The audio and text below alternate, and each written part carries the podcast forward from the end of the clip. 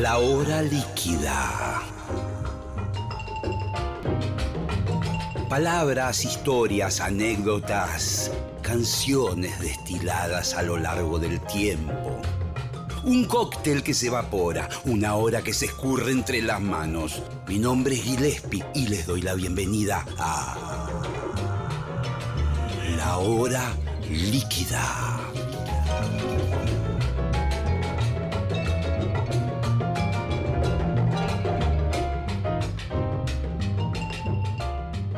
Amigos, ¿qué tal? ¿Cómo andan aquí Gillespie? Esto es la hora líquida y hoy con una invitada muy especial, es Malena Pichot, una artista multimediática, ¿eh?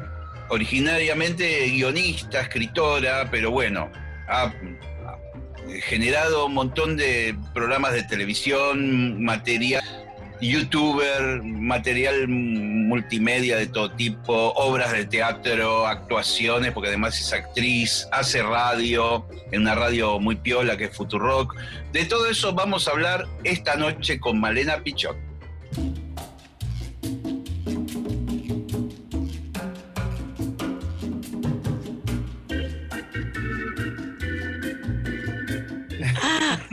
fue muy difícil, fue muy difícil porque nunca, nunca uso el Zoom yo.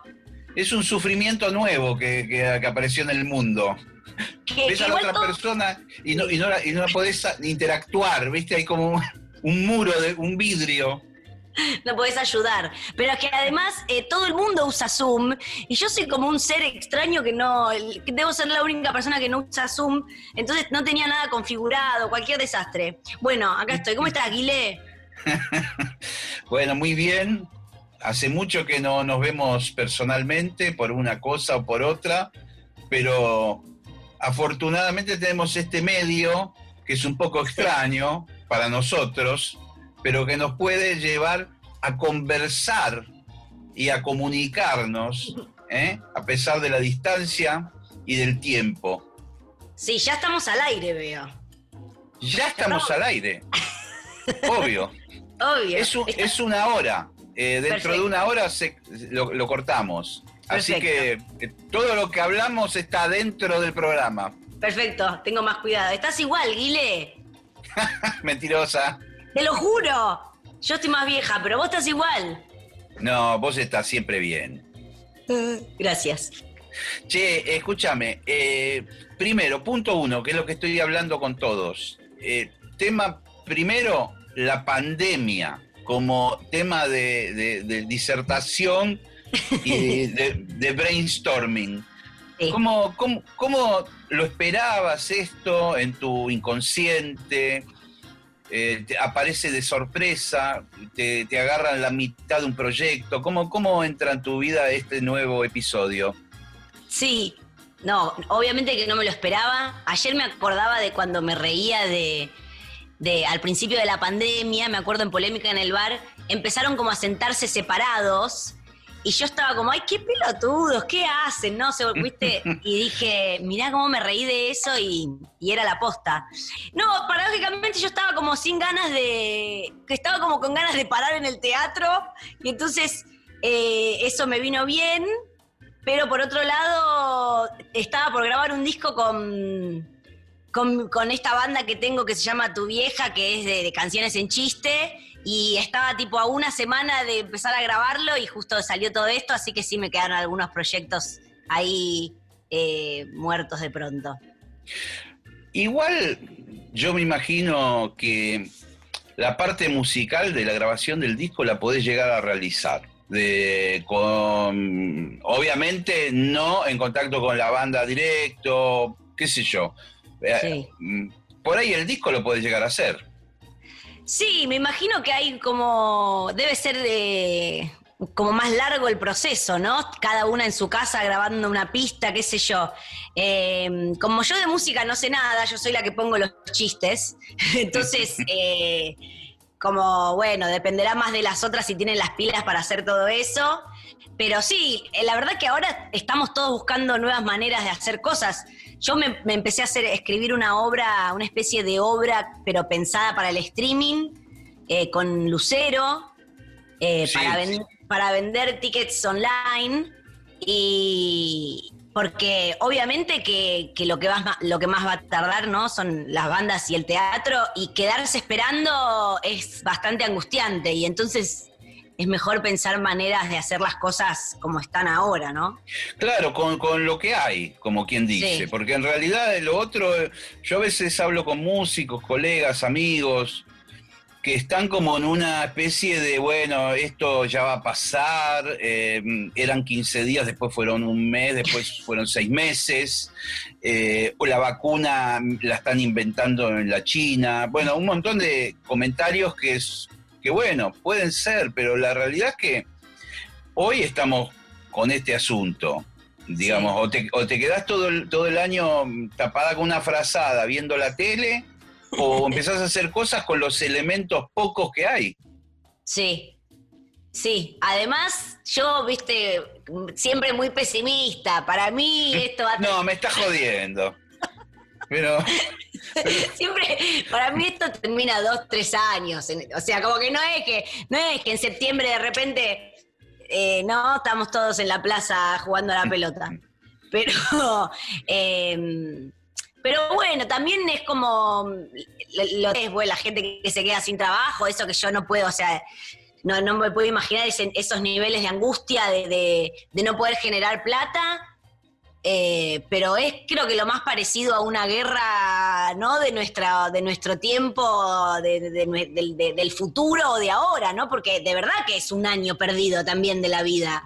Eh, de verdad perdimos un año no es que, que no que digo montón de gente, cosas mucho más graves que se les deben haber caído a un montón de personas, ¿no? Desde, desde trabajos a proyectos personales, eh, que, deben haber sido mucho más catastróficos que, bueno, no grabé un disco, pero eh, debe haber, deben haber miles de historias muy fuertes. Sí, y, cada uno ve que qué hace con su propia realidad, ¿viste? Hay gente que necesita salir sí o sí, otros tenemos por ahí la ventaja de que nuestras profesiones, que fueron siempre una cosa rara eh, para, para, para, la civilización, una, una, especie de, oficio que tenemos que es un poco milagroso, porque dice, todo el mundo dice, hijo de puta, eh, tocar la trompeta y viajar por todo el país, viste, qué sé yo. Pero tenemos por ahí esa suerte eh, y otros no, e-, efectivamente, como vos decís, que mm, veremos lo que quede después cuando pase esta ola tan tremenda, vamos a ver la realidad, ¿no? De, no solo aquí, digamos, en países, de todo, el tipo de países, de los más avanzados, los más conchetos, en todos lados va a haber complicaciones.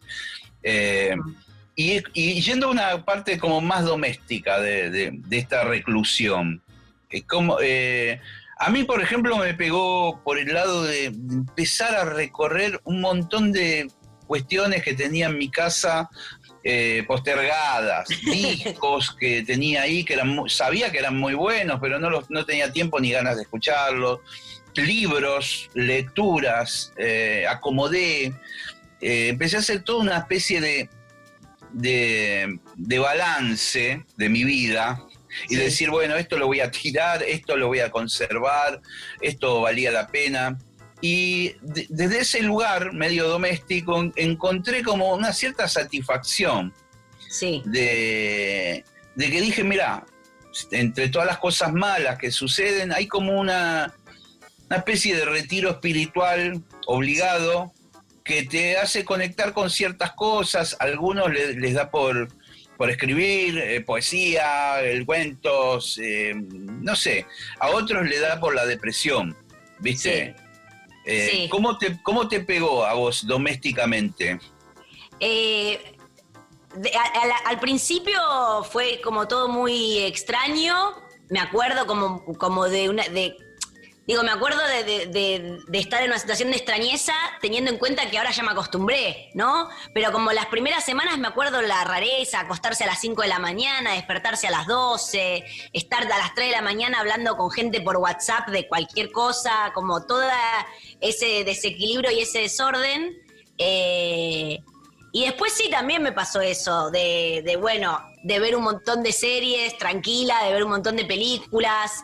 Eh, me puse a, incluso también para, para evitar la depresión, me puse a escribir mucho, que hace mucho tenía ganas de escribir y, no encontraba el tiempo, no encontraba la motivación, no sé qué, y ahora fue como, me pongo a escribir porque si no me deprimo. O sea, la motivación era como, tengo que hacer algo porque si no me, me quedo tirada en un rincón. Entonces fue como, escribir por tu vida. Y entonces me puse a escribir cosas y, empecé a escribir con gente nueva, eh, que eso fue como también, eh, y también muy loco, porque es escribir así como por Zoom. Eh, escribo por, como por, videollamada, ¿viste? Dejamos el teléfono ahí y ponemos a escribir, a pensar ideas para, para guiones, pero de una manera que no lo hice nunca, que es con, personas en, en la pantalla. Y sí, sí, te, acostumbraste a esa situación, digamos, medio voyeur, de que estás todo el tiempo, eh, te miran si tenés acomodado eh, el, fondo de la, de, la, pieza, vos mirás al otro que tiene en la cocina una botella de aceite marolio.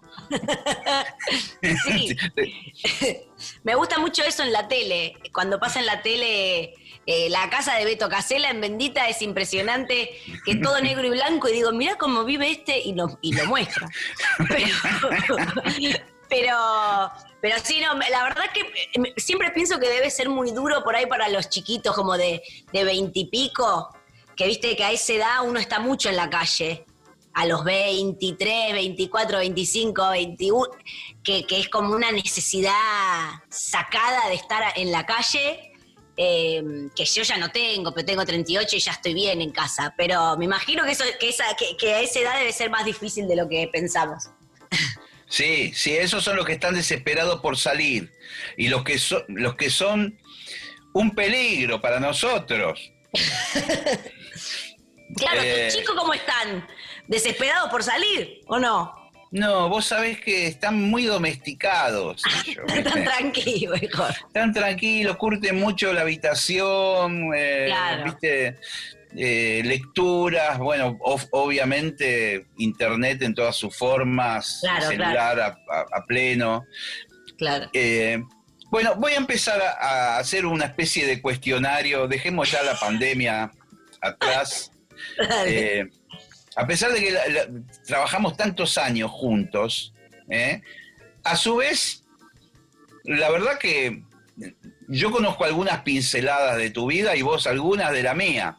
Digamos, cuando se ha dado naturalmente, pero nunca nos juntamos a decir, bueno, escúchame, ¿cómo, ¿cómo eras vos de chica? ¿O cómo empezaste a escribir? Porque, digamos, hoy por hoy se te ve como una figura multimediática de que estás eh, un poco en cada cosa y pero originariamente vos sos del mundo del guion, de la literatura. Después ah. encontraste un montón de expresiones eh, muy piolas, eh, siempre un poco vanguardistas, pero, pero lo, lo, originario es la literatura. Sí, sí, la verdad que cuando era, cuando era muy chica escribía cuentos eh, y después en algún momento de, en la adolescencia también me acuerdo de estar en tercer año y, como y, mi profesora de literatura era como una, me parecía una genia, una grosa, y me acuerdo perfecto de decirle, ¿y vos qué estudiaste para ser así?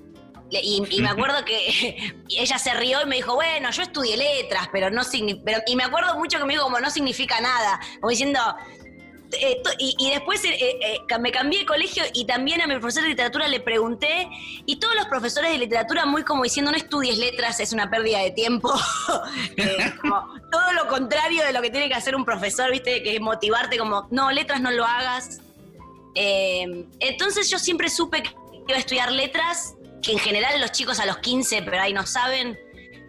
Y es muy loco porque siempre supe que iba a estudiar letras y, y no sabía lo que iba a hacer con eso claro, no sabías si ibas a ser docente, eh, nada. nada. Eh, tenía esa cosa de que me, gustaba escribir cuentos, pero es como, viste, ¿quién piensa que va a vivir de escribir cuentos? O sea, y me acuerdo en el primer año de la facultad que, que, que dijeron, era la primera clase que era de lingüística, el profesor dijo eso, como... Eh, no, no, toda la gente que está acá no sabe de qué va a vivir. Y eso es así. Y van a vivir con esa incertidumbre toda la carrera. Si se la bancan bien y si no, váyanse ya. Porque no va, o sea, esta carrera es la incertidumbre total. Y eso me cayó muy bien también. Como dije, ok, bueno, estamos todos dementes acá, perfecto. pero, qué, pero qué sinceridad, espectacular, ¿no? Sí, como un filtro de, que como si estás acá esto te tiene que gustar mucho porque acá esto no tiene nada que ver con la salida laboral, ¿viste? Es como, esto es otra cosa y suerte, ¿viste?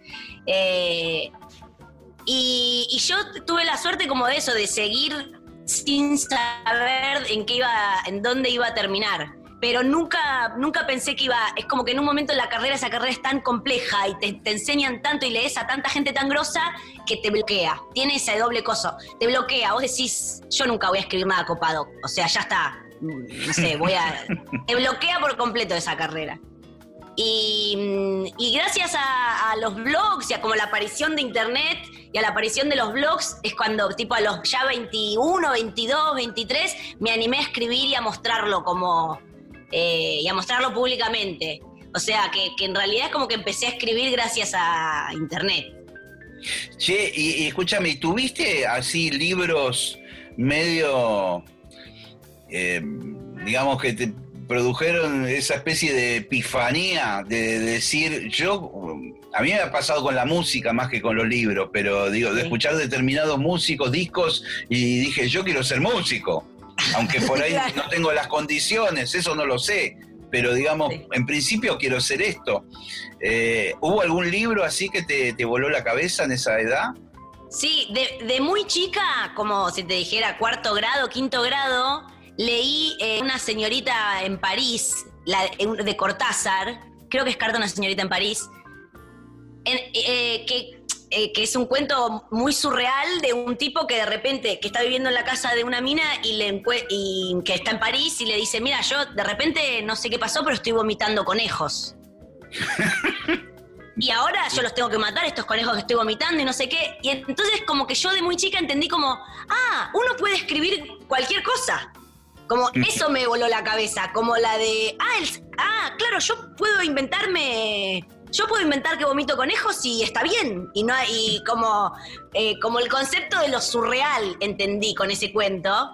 Y, a partir de ahí como que me pareció lo más divertido del mundo escribir cuentos y pensar cosas eh, que viste que se fueran para cualquier lado.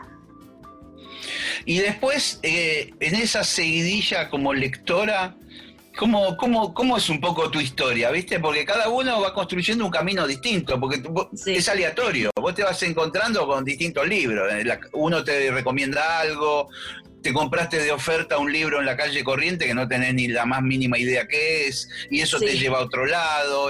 ¿Cómo fue un poco ese camino como lectora? Sí, eh, de chica y de adolescente medio como, como un camino muy tradicional, viste, de leer eh, como Sandokan, eh, como las mujercitas y como todas esas esos clásicos de la literatura que, que, estaban en tu casa o que viste tu mamá te tiraba por la cabeza.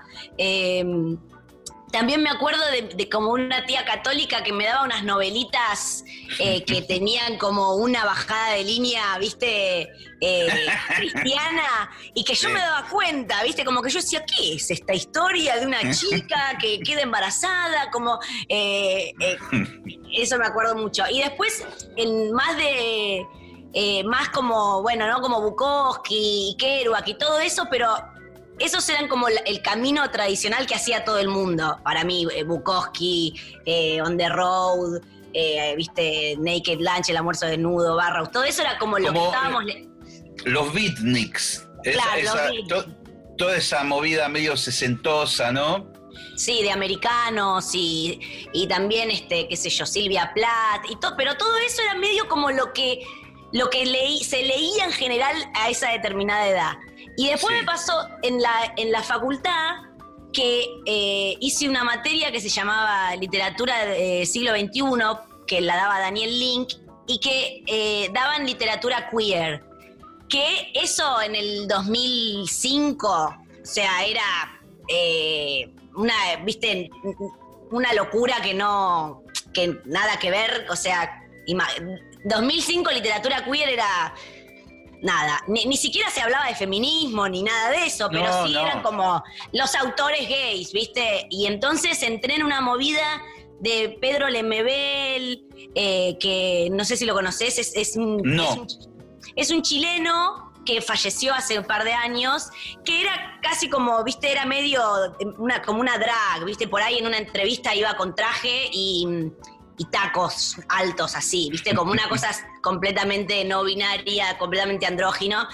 Eh, y escribía muchas como cuentos o crónicas de prostitutas en Chile, de, prostitutas que se enfermaban de SIDA y como, eh, viste, hay una militancia muy clara con, con todo eso. Y bueno, en el 2005, ¿no? Yo, no, como una cosa que para mí fue como, ¿qué es, qué es esto? Como muy, muy crudo, ¿viste? Y muy, y además como... Es, cierto que hasta ese momento era una cultura muy under, digamos, eh, no, no estaba visibilizado todo, todo ese mundo. No, y más, sí. No, que, que, que, yo me acuerdo de, aquel, de aquellos años y de por ahí tener alguna conversación casual con vos acerca de, esas temáticas y que a mí también me parecía como, wow, qué loco, ¿viste? Claro, sí. Sí, incluso cuando, como, bueno, como yo cuando te digo que leía a estos autores, eh, que era como literatura de, autores gays, como que yo no era feminista en ese momento, no, digo, no, no, no, tenía ese discurso, ni estaba como en contacto con esa ideología, ni con estos conceptos. Eh, pero bueno, de casualidad, por esta materia que cursé, me empecé a fanatizar con todos estos autores y que un poco fue el inicio después de, todas mis inquietudes feministas, obviamente. Em, pero ahí, como en los 20, tuve toda una corriente de, em, viste, de, ese tipo de autores que, que, fue por la facultad más que nada, pero que me, me abrieron ahí como todo, todo un mundo. Es, genial eh, esta charla porque va derivando hacia distintos lugares. Llega el momento de poner música. Yo sé que vos no, programaste ninguna canción. Pero porque em, estuve mal, pero porque... No, porque nosotros metemos... Me ansiedad. sí. Pero vamos, vamos a elegirla rápidamente aquí, ahora, porque hay un montón de ah, bueno, que andan... Dale pero te lo propongo a vos, porque hay un montón de cosas nuevas que están pasando que están muy buenas. Y seguramente tenés algún disquito de los últimos que aparecieron que te está gustando o algo. ¿Sabés que una cosa nueva que apareció, que, me, que lo vi hace dos días? ¿Viste? Eh, Kanye West tiene, tiene un nuevo proyecto que es de música gospel. Sí. Que se llama, eh, ya te voy a decir, es espectacular, Sunday Esperá, porque este tiempo muerto va a valer la pena. No, eh, escúchame, siempre estás en lo último. Siempre estás en lo último. Tenés un radar. Sunday Service se llama. Sunday Service Quad. Vamos a escuchar eso ahora. Dale. Y después seguimos porque voy, a ir hacia otro territorio. Bueno. Chao, hasta luego. Hasta luego.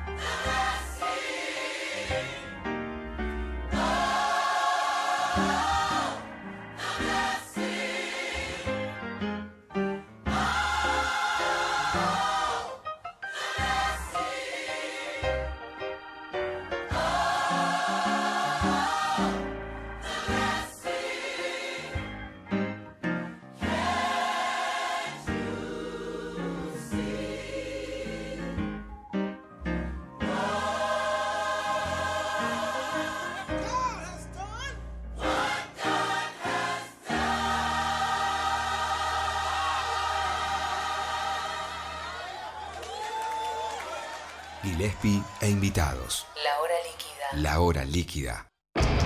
Pelear. Sufrir. Caer. Caer. Levantarse. 937 Nacional. Nacional Rock. Rock. En el aire de Nacional Rock pasan cosas como esta. Estrellas, constelaciones, fugaces, datos, información, compañía y música, porque estamos en la luna con Grisel D'Angelo. Personas transmitiendo desde la luna, el primer programa radial desde la luna y en cuarentena, sí, con Agustín Camisa. Porque sí, porque no. Vaya uno a saber, pero así se dio y usted lo puede disfrutar aquí. Luna. Estamos en la luna. Lunes a jueves. De 21 a 0. Tranquilando. Y Grisel D'Angelo. En 93.7. Rock. Nacional Rock. Que salga la luna. 93.7. Seguinos en Twitter, arroba Nacional Rock 937. Gillespie e invitados. La hora líquida. De 20 a 20. 937 Nacional Rock. Seguimos aquí en la hora líquida con Malena Pichot y vamos a cambiar el rumbo porque quiero hablar un poco de, de este fenómeno que es eh, por ahí el Futurock, esta forma nueva de hacer radio, eh, que al principio yo no, no comprendía del todo, como me pasa con todas las cosas. Yo no entendía cómo, cómo andaban los autos y bueno, evidentemente Andan. Claro, de a poco me voy acostumbrando.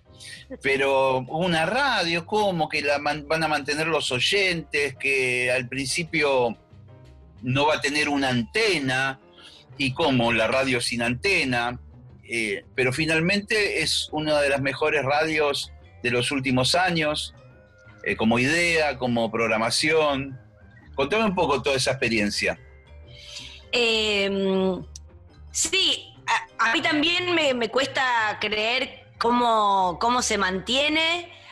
Obviamente que también se mantiene porque, eh, bueno, todos accedemos a ganar, no, ganamos los, los sueldos que se ganan en, en- radios tradicionales, obviamente, eh, y, muchos programas también consiguen su propia pauta, como toda una cosa ahí que, que- que también está como muy bancada por, por todos los, los conductores, digamos, y, lo- y- y los empleados en, en- en general.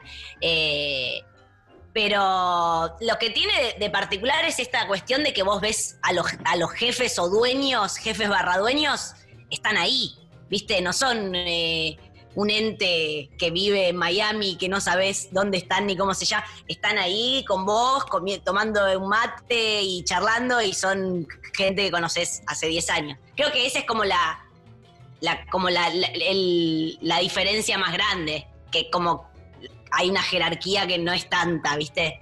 Eh, pero Sí, y me, me imagino también que, digamos, la parte más ligada a la creatividad dentro de la radio, que es, que es un rubro a veces muy difícil desde las radios tradicionales, porque están acostumbradas a, a determinados formatos. Eh, me imagino que una radio eh, experimentar en formatos, en ideas, en cosas eh, de otra forma. Sí. Sí, nosotros tenemos como que seguimos con la cosa muy clásica del audio, ¿viste? No es que tenemos streaming de video, que por ahí Vorterix tiene una cosa en la que los programas de radio son medio programa de tele, medio programa. Como que nosotros tenemos esa cosa clásica de que somos solo voces. Eh, pero es verdad que, viste, que, que, que, que no, que no estar en, en la radio sí o sí transforma algo, ¿viste? Entonces, para mí, por ejemplo, Furia Bebé es más un podcast que un programa de radio. Lo- como que Bueno, para, justa- justamente es como, eh, a propósito de los podcasts también, que aparecen como una alternativa. Yo cada vez escucho más podcasts, eh, particularmente, Mm. porque encontré justo, por ejemplo, Sí. un loco que es un español que tiene un programa de jazz y qué sé yo, y el tipo pasa unas cosas rarísimas y cuenta unas Claro. historias. Y digo, yo por mí escucharía 24 horas este tipo, porque sería mi radio perfecta. claro, sí, sí, sí. Y, y- y es como que hoy por hoy se va, se va haciendo una radio más específica, Sí. Antes era, ¿te acordás? Viste, lo que los programas que por ahí estábamos nosotros decía, bueno, háblenle a todo el mundo, ¿viste? ¿Qué sé yo? Entonces yo le hablaba al zapatero, a un tipo que era ingeniero nuclear, ¿viste? la idea era la barca, sí, la barcatividad, ¿viste? Bueno, pongamos un tema de rock pesado, pero ahora pongamos una balada romántica, pero ahora, ¿viste? Como, como tirar tiros para todos lados para ir agarrando gente de, todos lados. Claro, total. Sí, es, eso. Eso ahora ya no es. O sea, cada uno escucha específicamente lo que quiere, no, no un programa porque hay cinco minutos que te gustan nada más. Sí, sí, sí.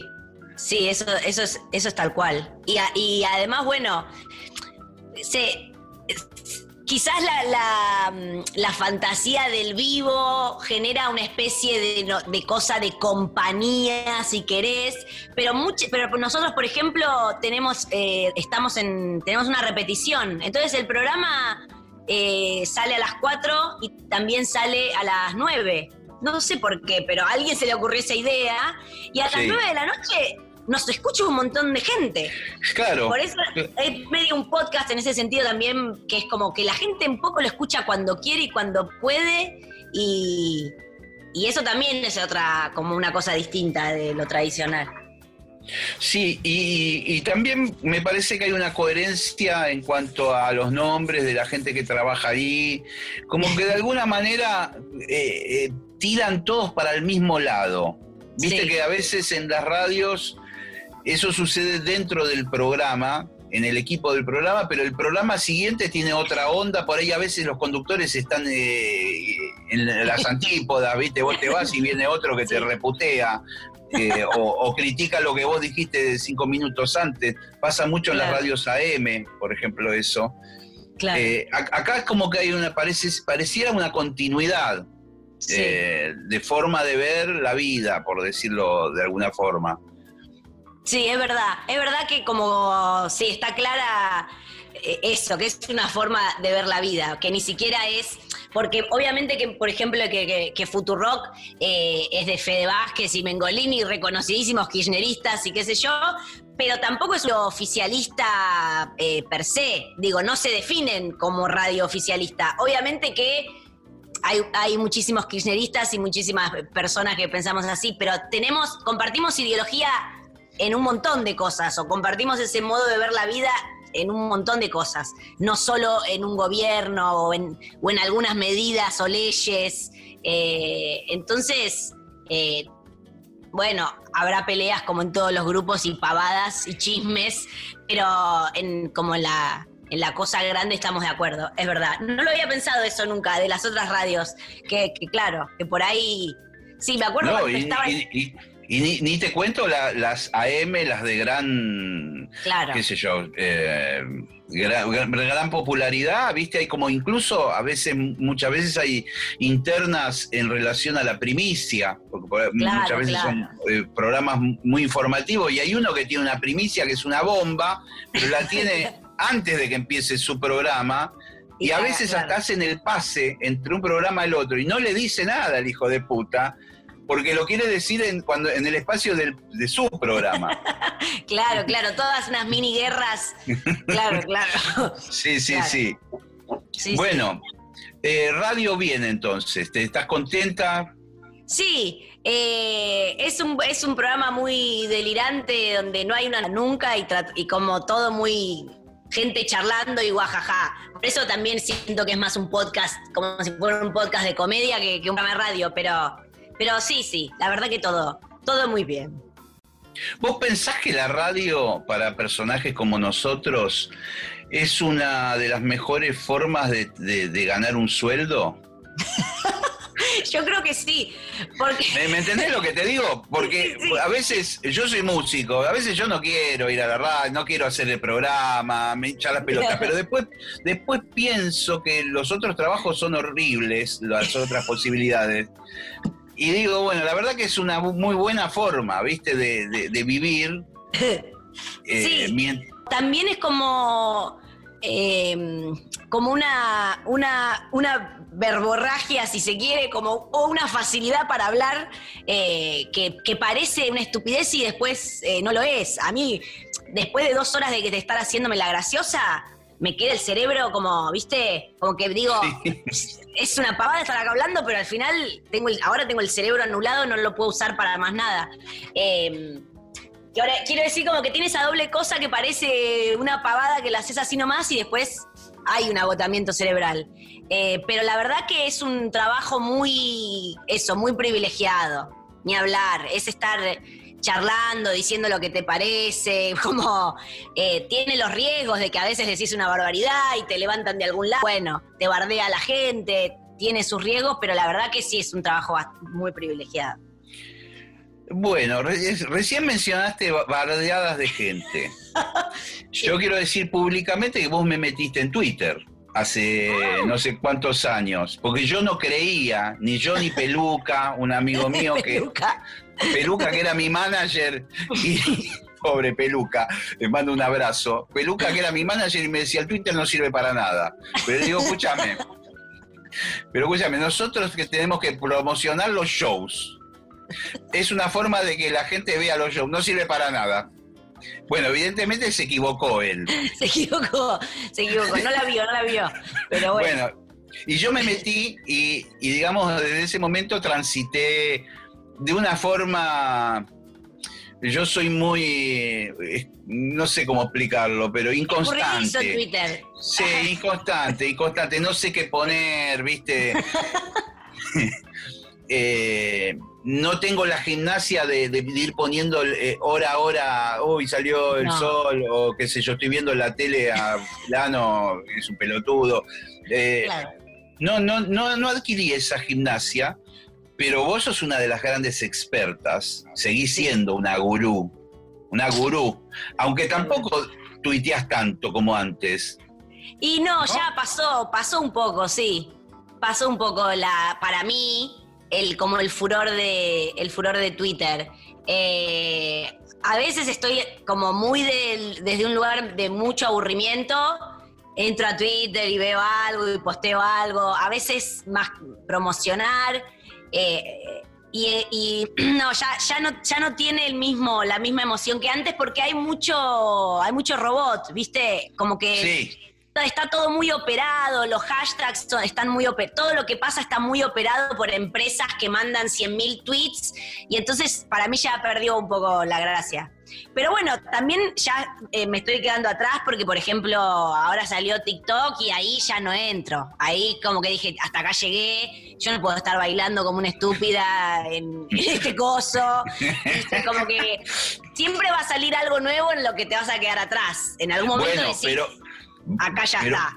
Bien, pero vamos a hacer, justo que tengo la oportunidad de hablar con la gurú de las redes sociales, Sí, eh, vamos a hacer, eh, ayúdame sí.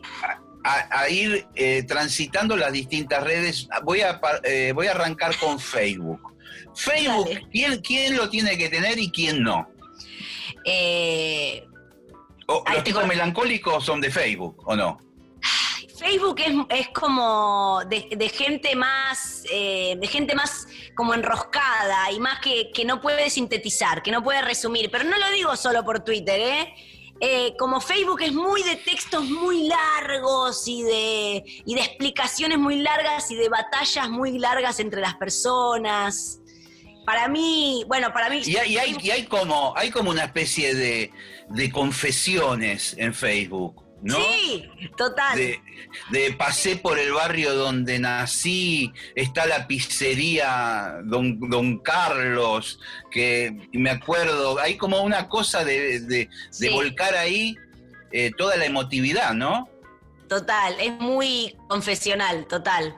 Eh, yo no uso hace muchos años Facebook, me bajé bastante temprano de Facebook, pero, pero sí, para mí es, es gente muy enroscada porque son todas, todas las cosas que pasan ahí son muy, muy largas. Los comentarios son muy largos, los, los textos son muy largos. Eh, y me siempre- imagino también que- que la- la- la- las, peleas o las pequeñas diferencias que puede haber, los chispazos de la red, son más jodidos en Facebook, porque es con nombre y apellido. O sea, vos te peleas con fulano de tal. Que, Sí. que ahora vamos a pasar a Twitter, donde hay un montón de gente que tiene una foto de Bart Simpson y se llama Gusanito. Y vos te entras a pelear con Gusanito. Sí, que por ahí es un pibe de 12 años. Te estás peleando a muerte y del otro lado hay un chico de 12 años que- y te estás peleando y vos estás enajenada y enojadísima y hay un nenito del otro lado por ahí. Eh, Bueno, vamos a meternos ahora en Twitter. ¿Qué- ¿Twitter para, qui- para quiénes? Porque mu- mucha gente, entre comillas, que no es del ambiente artístico y qué sé yo, se mete más que nada para fisgonear los famosos o lo que Sí. escriben los... Porque mayormente cuando vos no tenés seguidores y escribís una frase, el helado Fredo no es como antes, y no te lee nadie, porque no, no tenés seguidores y, y nadie te lo va a retuitear. Entonces es un embole para... Es un embole, sí. Sí, es Eh. como un tra- son trabajos, lo de conseguir seguidores es un trabajo duro. Pero el Twitter me parece, para mí ahora es más para noticias. Yo entro a Twitter cuando quiero ver una noticia, como cuando me, me entero de, che, ¿te enteraste lo que pasó con no sé qué? Voy, a, Claro. tendenci- voy a las tendencias de Twitter. Y entonces ahí todos los portales ponen todas las, como todas las, ¿no? Como la- las diferentes notas sobre lo mismo, están una abajo de la otra y, eh, y además están, como que para mí es para periodistas eh, el Twitter más que nada, como que o ahora es donde la gente hace anuncios, para mí es para hacer anuncios tipo ya sean descargos o aclaraciones. eh, Claro, porque en, movida. en- en ese sentido resultó una herramienta piola para los famosos. Sí, el- total. eh, porque por ahí los están buscando de 20 medios de comunicación para entrevistarlos por un tema X. Supongamos ahora te- si te dio positivo el, el coronavirus. Sí. Entonces el tipo ya escribe ahí, le escribe a 100.000 personas y dice, miren, les tengo que decir, me dio negativo, por decir. Eh, Bueno, el otro día yo estaba, ten- tengo una sección que es chisme del pasado y contaba como todos los mitos urbanos que había sobre eh, los famosos en Hollywood en los 80s y 90s. Entonces había uno que era que Keanu Reeves se había casado con Pirulo Cola, que era un millonario, un magnate. Hmm. Y antes el tipo como aclaraba que no se había ca- casado con esa persona, con ese tipo. ¿Entendés? No. Y quedaba ahí la leyenda. Y ahora es- se mete en Twitter y dice, chicos, dejan de joder, no me casé con nadie. Y ya está, se terminó como esa, esa cosa que antes duraba años por ahí. Sí, estaba pensando, por ejemplo, en un caso más eh, de aquí, que es Tinelli, que muchas veces eh, hay polémicas en, en relación a él, a las cosas que hace, que no hace. Bueno, eh, el tipo antes tenía que ir al programa de Real, a este, al otro, a hablar de ese tema, y hoy escribe en un Twitter, no, eh, tal cosa, Sí. me, me separé, me voy a vivir solo, chau. Sí, Eh, listo, ya no tiene que dar más explicaciones. sí, sí. sí. sí. Bueno, Es- es- entonces- Es verdad que es para famosos, es para famosos. Total. Bueno, entonces voy a pasar a Instagram. Dale, Instagram es para levantar gente. Me estás jodiendo. Parece que sí. Es ¿Pero por qué? Yo cuando empezó me, me parecía, no te, cuando empezó eh, eh, eran sigo, fotos sí. lindas. Sí, total. ¿Te- ¿Vos Fotos te acordás que era una cosa como que eran todas fotos lindas porque estaban con filtro, porque estaban laburadas? Sí, sí. Y yo decía, esto es para, este, esta red social es para diseñadores, artistas, gente así media sensible. sí. pero fue, fue pegó. cooptada, fue tomada por, por tribus. De Eh, gente desnuda, de gente desnuda. De gente en muy. Sí, de gente muy narcisista, Muy, muy, muy. Sí, ¿no? sí. Que- y, y que incluso eh, hasta postean fotos que no son de ellos de repente. Ha pasado en varias oportunidades, de repente, eh, uh, la típica foto de la, de, de la playa que se ve el mar de fondo y que hay un- una mano Una con un mate y Sí. un mate y un libro de, de Borges. Y Sí. dice, desde acá los leo, no sé cómo es la frase. Siempre ponen. Y muchas veces se descubrió que la foto ni siquiera era de la persona, porque hay Sí. otro hijo de puta más grande que busca la foto esa por todo internet hasta que la encuentra, Para decir que no es esa persona. para decir que, ah, qué raro, porque a fulanito le, le- la misma foto hace dos meses, ¿viste? Me encanta la gente que descubre eso. Cuando descu- cuando descubren esas mentiras pelotudas, digo, ¿cómo? Alguien que está y dice, pero esto yo ya lo vi. Y lo y, lo- y se pierde seis horas buscando una foto. Pone foto de mar y arranca desde, viste, en Google, foto de mar con un mate. Sí, seis horas, porque ya le sonó que lo vio en otro lado. Eh, sí, de Instagram es eh, crear los mundos de fantasía. Sí, obvio. Sí, sí.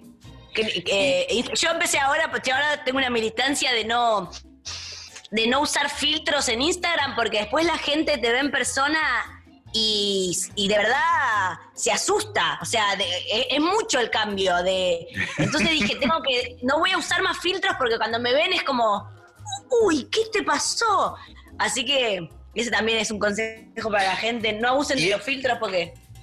Y escúchame, vos cuando haces un posteo, supongamos que vos tuvieras todas las redes habidas y por haber.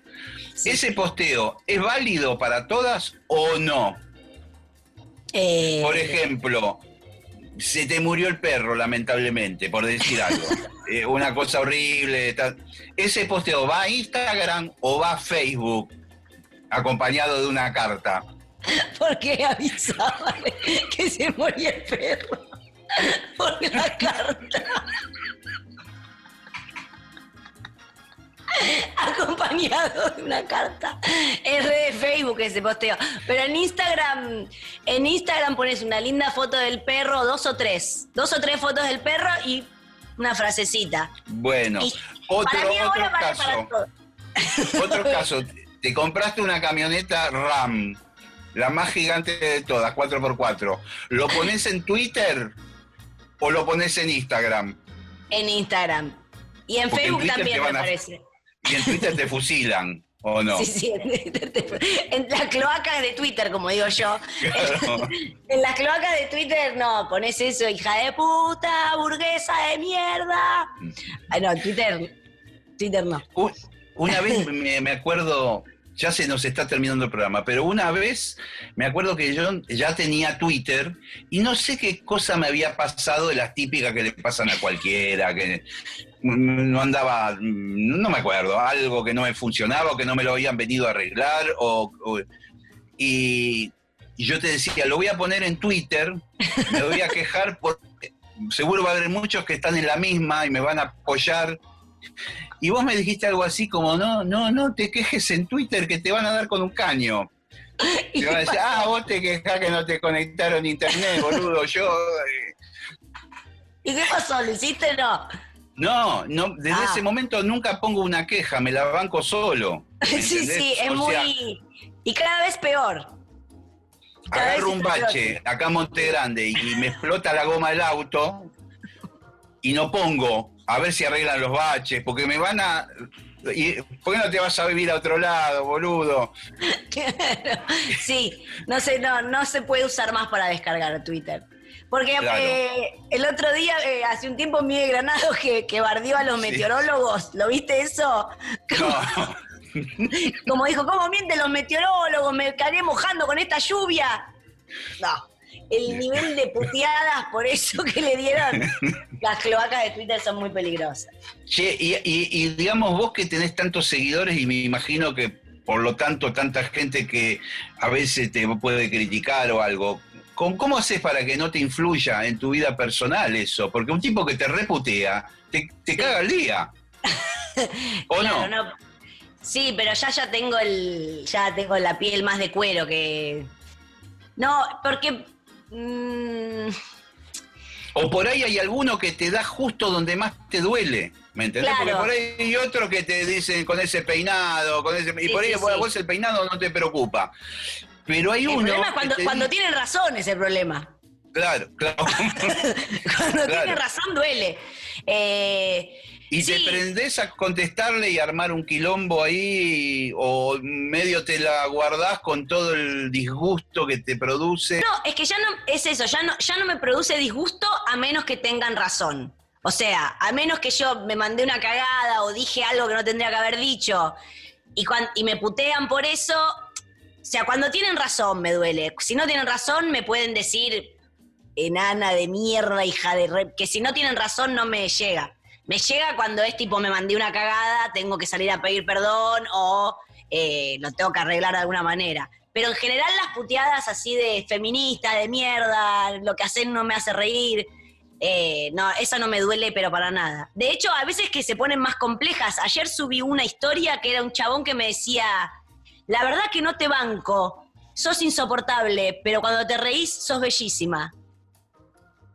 ¿Entendés? Como que hay locos que, que hacen unos, unos rulos. Gusta de vos. Claro. Gu- Gusta de vos. Dijo Claro, lo pero- primero. Pero da miedo también. Y sí, claro, claro, claro. Ah, Igual da miedo porque decís, me, te gusto, pero me querés pegar también un poco. Entonces también están esas que, que por ahí como que me angustian más las perversiones que las que forra de mierda. Claro. Y bueno, y salimos de Twitter y vamos a TikTok. ¿Qué es eso? A ver, ¿me puedes explicar? Porque yo las primeras cosas que vi, no hace tanto tiempo, eran de Mónica Ayos haciendo como una eh, no, como una española de bueno, es que ¿por qué no te sirves tú la comida? y qué sé yo. Y yo decía, qué raro que es esto, ¿cómo lo hace? Eh, sí, yo ya no. Es, ya- es para hacer, es una red social para hacer doblajes y bailes, ¿verdad? Exactamente, es una aplicación que te ayuda como a editar eso, que porque doblajes y bailes lo puedes hacer con cualquier programa de edición, más vale, pero se ve que esta aplicación te lo facilita muchísimo, entonces eh, lo puede hacer cualquiera sin saber editar, sin saber hacer nada. Eh, yo ya ahí no voy a llegar, ya es, es una posición política no tener TikTok. Cuidado. Cuidado porque en el futuro por ahí entras y quedas crachado, que queda esta... Cuidado, es verdad. Pero no, creo que no. Porque también a mí me parece como de un. muy fácil, como que, como que están haciendo humor doblando a otra gente que es, que, que- que es la graciosa. O sea, hay gente que está haciendo algo gracioso, ponele, más allá de las apreciaciones personales. Sí. Y esta persona está doblando a otro que es un comediante. Y, y- pero los views se los queda él con. Como que a mí me parece, a mí no, no me importa, ¿no? Que, pero digo, hay partes de mi monólogo. Entonces hay un montón de chicas doblando ¿Quién mi lo monólogo. sube? ¿Cómo? ¿Y cómo? ¿Quién- ¿Hay una base de datos de gente que va alimentando con frases? Me parece que sí, pero no lo sé. Ah. Pero no sé cómo funciona esa parte, pero, pero sí. Entonces hay partes de mi monólogo con- y, y- y de mí y de, y de un montón de, o de partes de series, viste, que es lo que hacía Monigallos. Y entonces es, estás imitando a alguien que ya se está haciendo el payaso. O sea, te estás haciendo el payaso con alguien que ya se está haciendo el payaso. No, como que no entiendo la manera de hacer, de, como que me parece, un- me parece una cosa muy chanta. Pero bueno. Eh, Bueno, veremos, por ahí en tres meses entré. No, en TikTok no me pienso meter. Y la última, que me, me parece a mí la más incomprensible de todas las redes sociales, que es LinkedIn. ¿Qué, Ah. qué es? No, eso es para conseguir trabajo. ¿Pero alguien consigue un trabajo? Esto me encantaría saberlo. Pero yo he encontrado gente que, por ejemplo, que no tiene ninguna red social, pero solo tiene LinkedIn. Y que aparece en una foto que dice... Sí.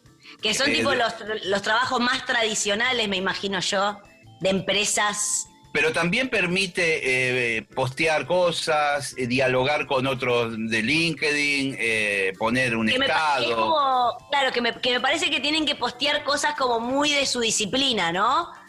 Como me parece que es así, pero no sé. Me encanta este análisis de las redes. No, no, la verdad que eh, yo no, no entiendo. Yo, por ejemplo, en Instagram lo que hago es poner en mi perfil, no sé cómo se llama, en mi muro, en mi muro, pongo todo.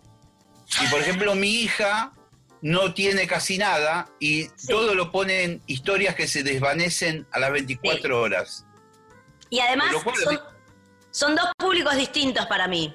Un público es el de las historias y otro público es el del feed, o sea, el de los perfiles. Como que hay un momento en que vos ves historias y hay otro momento en que vos ves los posteos. Esa es mi teoría. Pero es verdad Ay, que los, ay, ay. ¿sabés lo que hacen los chicos también, Guile? Borran todo un día. Borran todo su historia de posteos y empiezan de cero. Y Y yo che, eso no pierden me- todo. Y pierden todo. Y empiezan de cero como que su vida, empieza, su vida de redes empieza ahí. Y un día tienen un solo posteo. A mí eso me da, me- no lo puedo hacer, me da impresión. pero los jóvenes No, lo eh, hacen. A mí eso, eso me, me daría mucho que pensar, también como me da mucho que pensar en WhatsApp cuando alguien borra el mensaje. ¿Me entendés? Vos decís, hola, ¿qué tal? El otro está escribiendo. De repente borró el mensaje. Y pone otra cosa, estoy, estoy bien. ¿Viste? Y vos decís, ¿y el que borraste qué decía? Es mucho, es mucho. Sí, sí, Nos sí. volvemos locos. Malena, se nos fue la hora líquida. Bueno, Guile, muchas gracias por invitarme. Es un placer. No, no tenía forma de hablar con vos. La única forma es por redes sociales. Así que Pero bueno, tenemos que hacer la, cena que todos los años decimos que vamos a hacer y nunca hacemos. Sí. Eh, hay que hacerla ahora, porque se acaba el Con- mundo. con Cacu, Danila, Sí, que Cacu Y que no fue sé- papá. sí, fue papá y que está trabajando acá en Nacional Rock. Claro. Bueno, Bueno. sí, hay que hacerla. Mi querida amiga, bueno, la, la seguimos otro día. Sí, Sos obvio. una gran cantante de jazz. Sos una gran cantante humilde de jazz. Muchas gracias, Guille. Bueno, gracias por todo. Muchas gracias. Chao, un beso, saludos a todos. Chao, Chau, te quiero, beso, chau. te quiero.